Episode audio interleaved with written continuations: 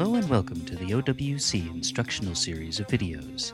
In this installment, we'll be putting an additional hard drive into a PowerMac G5. The model we'll be demonstrating with is a PowerMac G5 1.8 GHz late 2004 model, but these steps will apply to any model G5.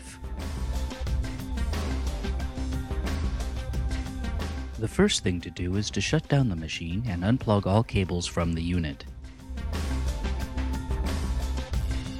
Next, lift the door release lever at the rear of the machine and remove the side door panel.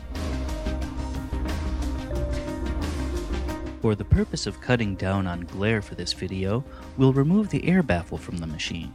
This step, however, is not necessary to install the hard drive. Both hard drive bays are located in the upper right portion of the computer.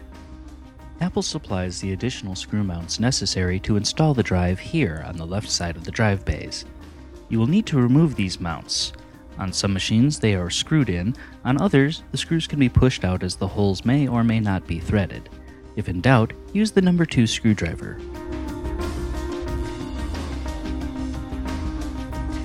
On your new 3.5 inch SATA drive, attach the four screw in mounts you just removed to the four outermost screw holes.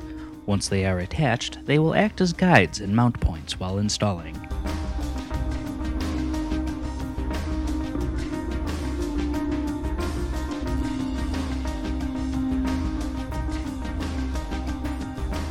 There are three sets of tracks in the drive bay. The top two are for the existing drive. The bottom slide is where the second drive will sit. Simply slide the drive all the way into the bottom set of guides so that the connections on the drive are towards the left and facing you. There are no additional cables necessary as Apple provides them for you. Pull outward on each of the two cables to loosen them from their stored position underneath the drive tray. You do not need to pull them out very far, just enough to connect the data cable and the power cable to the back of the drive. The connections only fit one way, so don't worry about plugging the cables in the wrong direction.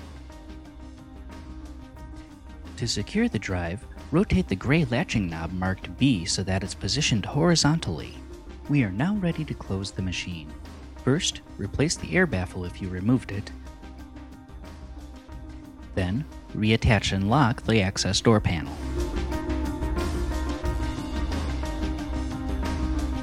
Now, all that is left to do is to plug the cables back in and turn the machine on.